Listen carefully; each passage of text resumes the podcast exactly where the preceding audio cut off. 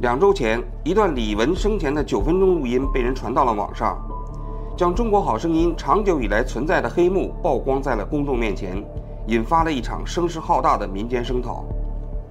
好声音爆雷的背后还隐藏了哪些问题？中国音乐市场为什么纷纷将版权卖给了外国公司？中国音乐圈的生态究竟是什么样的？我们采访到了一位从事音乐版权工作的业内人士，请他讲一讲在业内多年的见闻。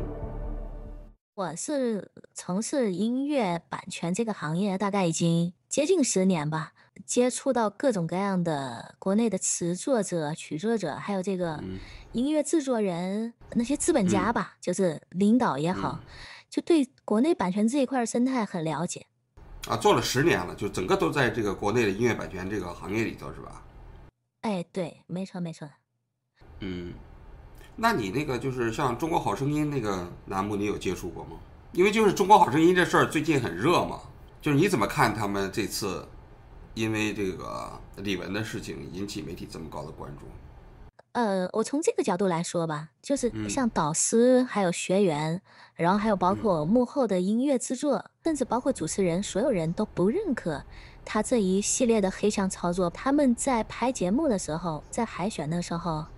所有人都都都不喜欢，但是他就是能这样去播出。你说所有人不只不喜欢，是指不喜欢什么？他既然是不喜欢这个节目，还是不喜欢这游戏规则？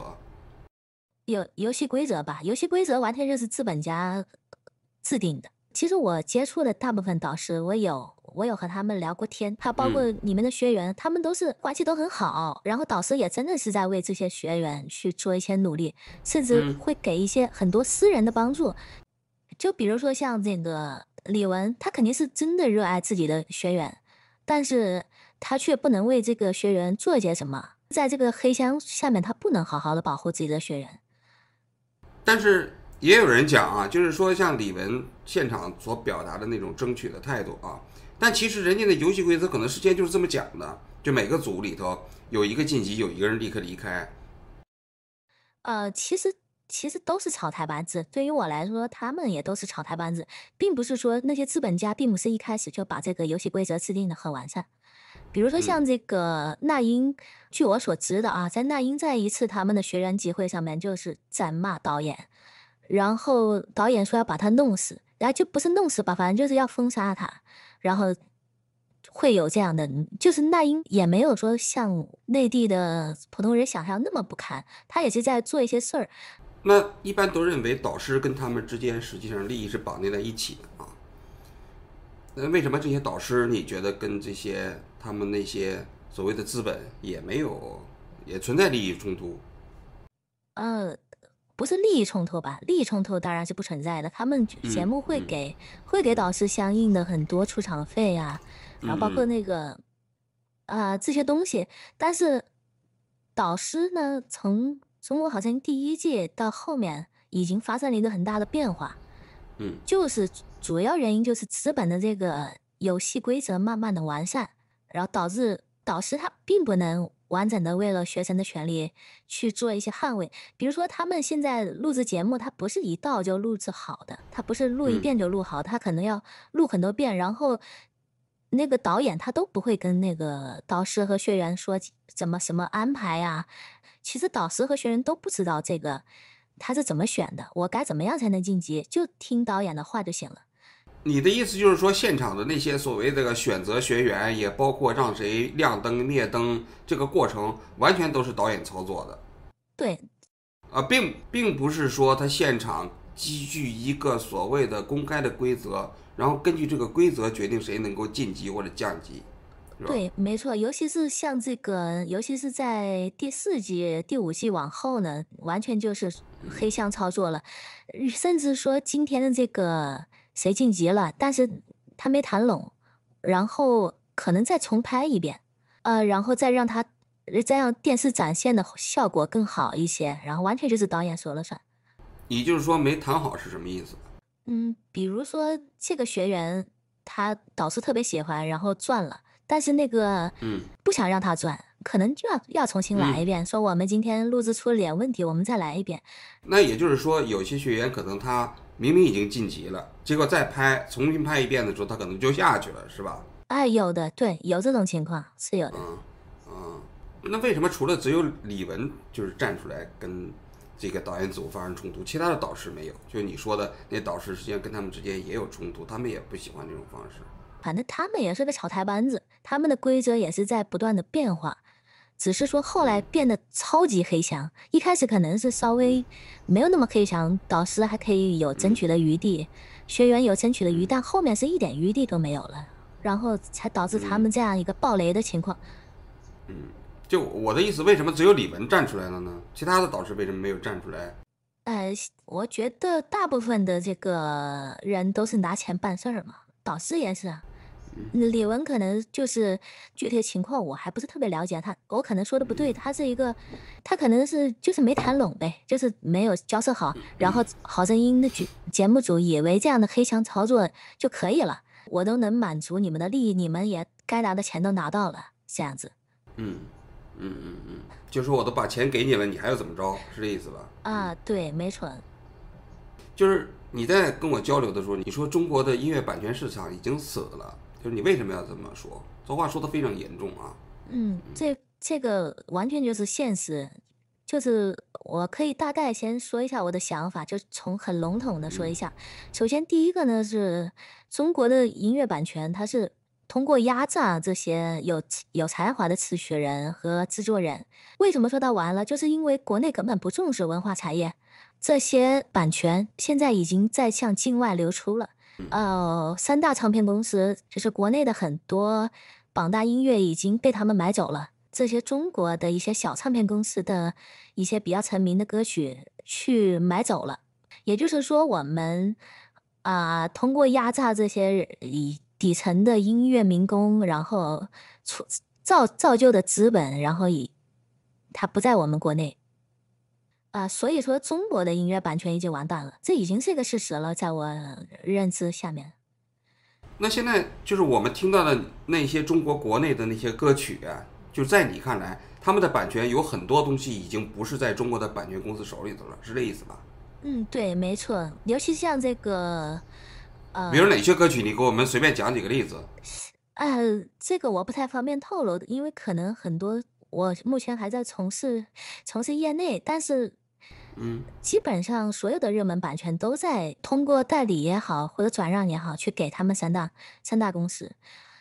为了证明我说的不是假话啊，就是，嗯，香港有一个香港作曲家和作词家协会，类似于国内的音著协这样的，然后包括他们都是有公示的，哪个哪首歌。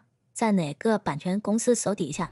其实大家可以可以搜一下，就是比如说腾讯的二零二一年、二零二二年的热门歌曲，在这个这个作曲家公司这个协会上面去看一下现在的版权在哪儿，就可以看到。我我说的不是一点一点点，是基本上全部都在往外走。国内也没有相应的监管，所以嗯，已经完蛋了，我感觉。啊啊，那为什么会形成这样的一个局面？就是这些版权都会被三大给买走，这是一个这是一个很长的话题，得从头说了。彩铃的时代先跳过，因为这个时候中国音乐版权公司还没赚到钱。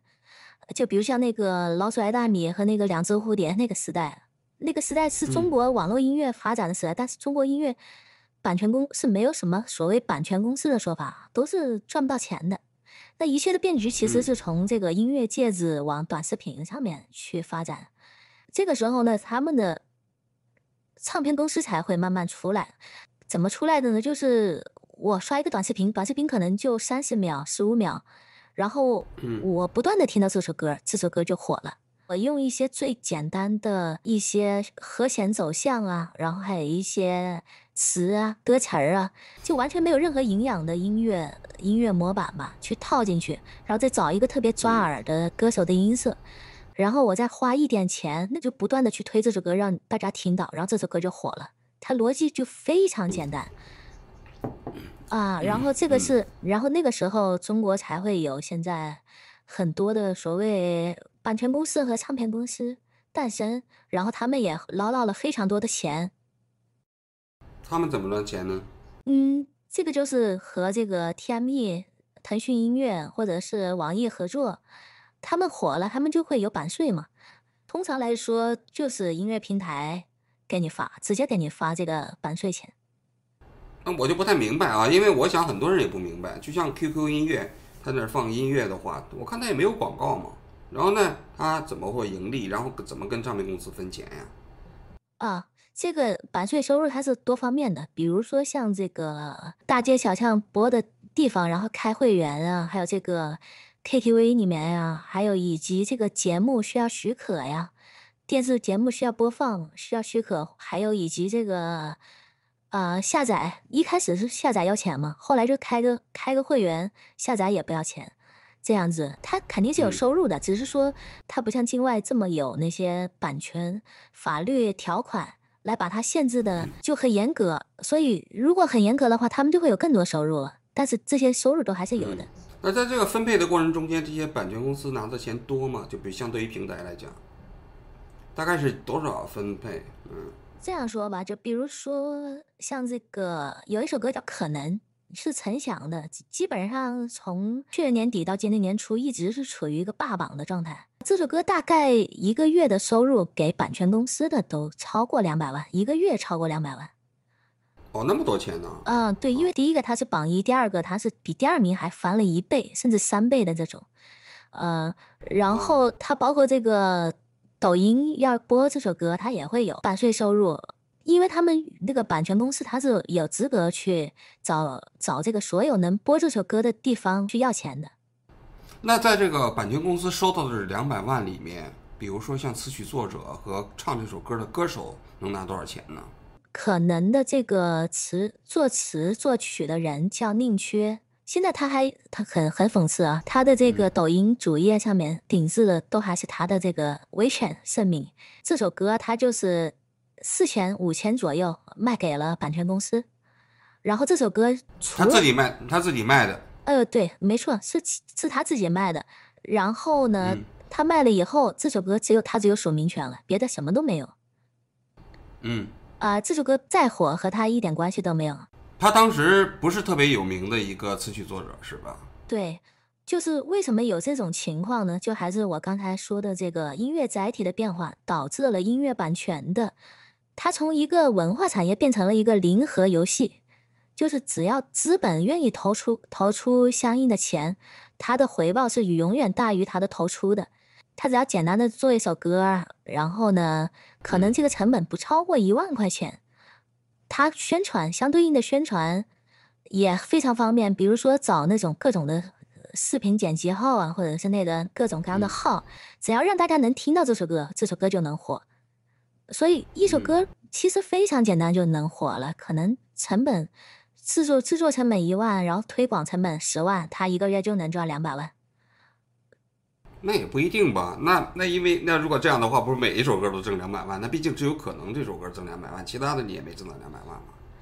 对，没错。所以我说它是一个零和游戏，就是说它只要铺量，它只需要铺量就好了，它的收收入永远是大于它的投入的。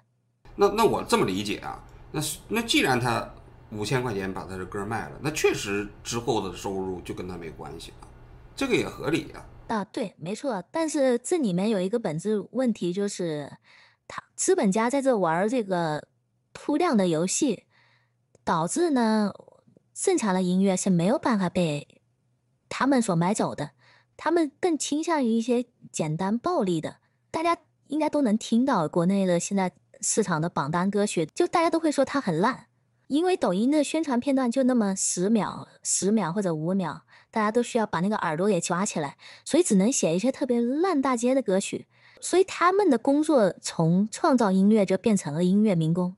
一些好的词曲人是没有别条路可走的，他不能用心的创造自己的音乐，因为用心创造的音乐，他没有那些直接让别人朗朗上口的、很洗脑的那种歌，他是比他比不过。你的意思就是说，由于音乐载体发生变化了，使得。就是整个音乐创作变成了一个技术含量较低的这么一个职业，然后形成了劣币驱逐良币，是这意思吧？啊，对对对，这个这个形容词很好，没错，就是劣币驱逐良币。那我不太明白，就为什么就是说那些好的歌曲，它就不能出来了。因为虽然有抖音这样的一个平台啊，短视频的平台来推广音乐啊，就你讲的啊，但毕竟还有其他的途径嘛。你比如说像 QQ 音乐，它并不是一个短视频的平台，它也有很多人在那里头聚集听音乐啊。那些好歌曲不能通过那里头脱颖而出吗？呃，因为因为他们是没有流量入口的，只有抖音是一个唯一的流量入口。一，你如果一个音乐人直接在这个 Q 音上面去发一首歌的话，他是没有任何流量的，Q 音平台也不会给他任何流量扶持。但是有一个破局，就是在那个网易云兴起的时候，啊，就是大概我们还是在正在聊这个一八年左右的市场情况。网易云兴起了以后，那些。一些小的音乐制作人，他就可以获得网易云的流量，去让他的歌儿一些好的精品歌曲。那个时候大家都说那个 Q 音上面都是烂歌嘛，网易云都是好歌。然后这正是因为网易云去给这些小的制作人流量，才导致网易云上面有很多的精品，所谓的精品制作人出现。嗯嗯嗯，这不挺好的吗？在一开始还是挺好的，后来呢，网易云他们那些小的制作人。都不懂，就只是自己喜欢音乐而已，不懂版权或者法律之类的。在这首歌可能一千评论或者是八百评论的时候，就会网易云就会千方百计的让你跟他们签约。第一个签约独家音乐人，这个是每个音乐人后台都会看到的。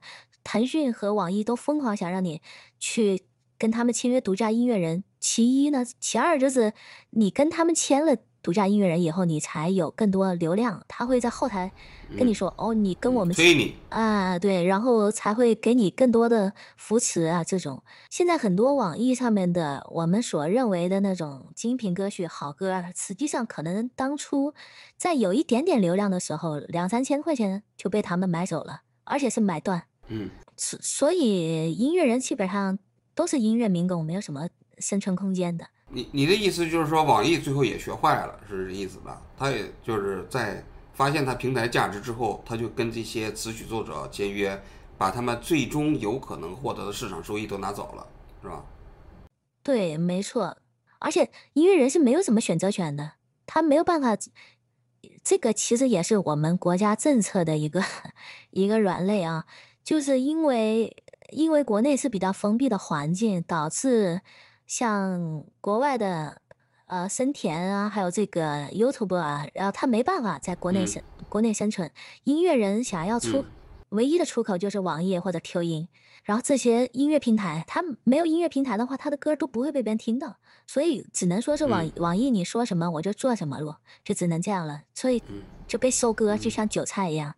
但如果我要是不走这条路，我要想赚钱的话，我就去写一些口水歌。去卖给总国内的版权公司，我认识的很多词词曲作者目前都在做这个事情，就是每天他们就是在写写歌，然后他们写的歌呢都是，呃，怎么写呢？可能你想象不到，他们是套伴奏来写的。这个这个所有人啊，不是不是说百分之九十，是百分之一百，那些歌他都是找一个他们一首比较火的歌的伴奏，然后去哼一下，首先哼一下，然后再。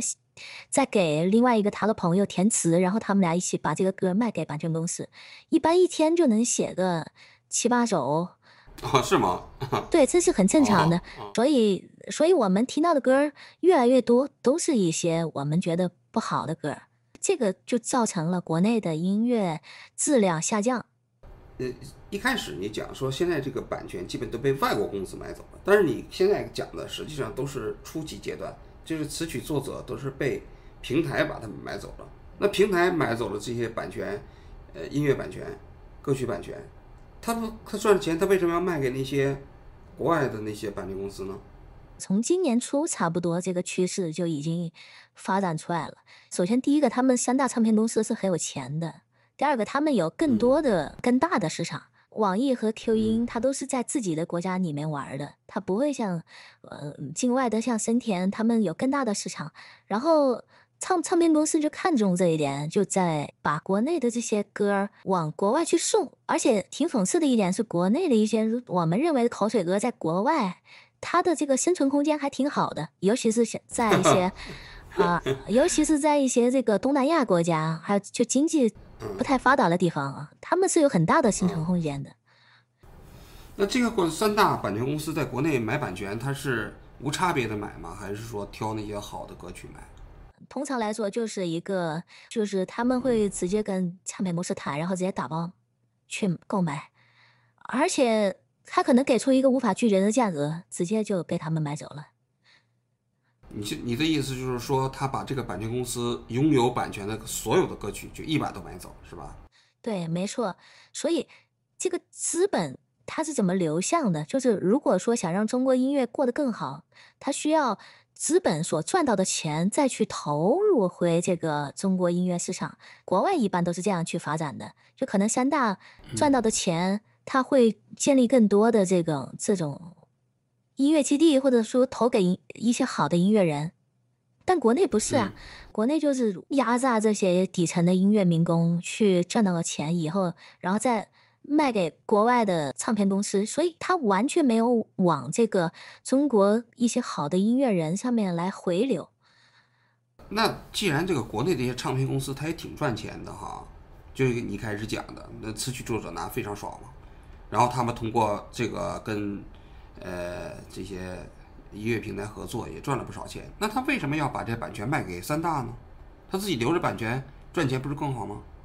呃，这个问题我还可能是不在我的考虑层面吧，但是我能看到的就是国内的歌在往境外，就是一直在卖给三大三大唱片公司。他至于为什么卖，可能那些资本家他有自己的考虑和自己的想法。但是这是一个事实，嗯，只只能说这是一个事实。那你刚才讲的都是词曲作者啊，那歌手这个层面是不是赚的比较多的钱？他们唱一首歌，这个模块大概是这样的，呃，那些词曲作者就是一天写很多首，去卖给公司，然后那个版权公司里面的人呢，他就是去找对应的歌手，看这首歌适合什么样的歌手去唱。然后去跟那个歌手签合约，这个合约业内的标准也基本上都是百分之十五，然后三年或者五年这个样子，他们只能拿到平台音乐平台给版权公司的收入的百分之十五或者二十。哦哦哦啊，就是他跟跟歌手之间是个分成制，是吧？嗯，呃，国内国内的话，基本上因为这种模式存在，所以词曲的著作权是转让给唱片公司，歌手的表演权也是全权转让给唱片公司，录音制作者包括编曲混音，它都是以委托制作的形式去全权给版权公司。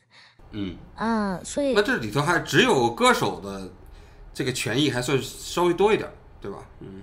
可以这么说吧，只有歌手有分成，虽然分成不多，嗯，而且这里面会有很多的一些中国的法律的漏洞，比如说我是一个一个唱片公司，然后我唱片公司底下有一个工作室，然后工作室在和这个歌手签约，然后上面那个合同上写的是百分之二十、百分之十五，但是实际上工作室拿了这个版权公司的版权收入是百分之。六十左右，然后再给歌手的百分之二十，就只有百分之十二了，或者是更少一点。嗯，这个在我们这个唱片领域还是经常存在的，很多坑，里面会有很多坑。又扒了一道，就是版权公司啊，对，而且这个歌手一般都是有三年到五年的版权收入，然后没有更多的了。如果从各种各种角度来说，市场选择或者是。呃，资本运作的角度来说，它这些都合理，但是它结果是，我认为是很病态的，然后也也是不合理的。那你有什么建议吗？就比如说，就是现在这种现状，就是在你看来，比如说完善什么样的游戏规则，才可以让现在这个相对病态的市场能够健康起来，就让那些好歌能够脱颖而出，呃。我认为它可以在，嗯，比如说像这个音著协，它可以更好的去保护歌手的权益，比如说就以代理的形式去出让给版权公司，这也是国外经常是这样运作的。因为很多词词曲人他是在这首歌，只要他没去世，甚至他去世了以后五十年，他的家人都是有还是有版税收入的。这就是中间有一个类似于音著协这样的工会和协会去起到作用。嗯嗯他们通常是以这个代理的形式去给版权公司，而不是买断的形式给版权公司。嗯，啊，这个是比较重要的一点。也就是说，他可以持续拿版税，是吧？对你，不管你写的好不好，你你能拿到这这首歌的版税，这样的话才能以有一个健康发展，你才有更多的钱，你才能去把更多精力投入到音乐创作上面。嗯，他们是是采用那种分成合同的方式。你说代理，他那个意思，他是怎么个代理法的？呃，你比如说我在境外，然后我给环球一首歌，通常是代理形式，环球只能拿这首歌五年的期限，他这些这五年的嗯收入可能有一部分归他，也可能全部归他，但是他他是没有办法去买断的啊。我觉得买断它实际上是从各种角度来说都是不合理的，它没办法促进歌曲产出的收入往本来应该获得报酬和收益的人这样的一个回流。就是这首歌的成功与否，最后都跟他没有任何关系了，对吧？啊，但是如果只是像代理，最终这首歌你版权公司你把它推火了，那么最终这个词曲作者也可以分享到这首歌的权益，所以他愿意做一些长期投资，是这意思吧？对，这样才是一个健康的发展。而且在这个发展模式，在国外通常 会多一些，在国内基本上就完全没有。那为什么国内这个没有这种形式？嗯，呃这个也是，首先第一个，国内人口红利嘛，然后人很人比较多，然后再加上音乐素质普遍都不太高，词曲人都不希望，哎，我还有版税，我那卖卖出去一首歌都不错了，这样子。那国外那个代理，它也不是法律规定出来的吧？也是市场慢慢博弈出来的吧？我理解。没错，他们已经筑好了底了，因为那个经济基础决定了上层建筑嘛。他们本来就有很好的音乐素质，然后以及很好的经济基础，他不会接受去给被一个版权公司所买断，当然是可以买断的，但是他不接受。所以国国外的一些好的音乐人都不是买断的，他都可以持续着获得版税收入，但国内不行。嗯呃，那你就是说，在国内就是音著协协会，你认为他的责任很大？按道理来讲，他应该扮演这个角色，是帮助这些词曲作者可以获得持续的版权收入，是吧？但实际上他没做。也不能把所有问题归结于音著协，因为确实也是嗯资、市场的选择和资本的选择嘛。呃，嗯它是一个合理的，但是它是病态的嗯，啊、那那在你看来，就是那到底这个问题出在哪儿呢？嗯，我认为问题出在国内对音乐文化产业的不重视，这个可能是最最底层的原因，因为资本运作也是需要建立在法律之上的。你说的不重视是指政府不重视，还是社会不重视？嗯，可以说政府和社会都不重视吧，就完全不在乎，也不在乎这个音乐呃产业的发展，呃尤其是像这个国内所有的音乐课，呃基本上音乐老师也教不了你啥，也可能被其他老师给占课，还包括国内整顿教培行业，把音乐一起整顿了。就你其实你学音乐和这个他们补课没什么关系嘛？就我认识的很多嗯国内搞音乐教培行业的都很不好，这两年，所嗯有基本上是嗯所有啊。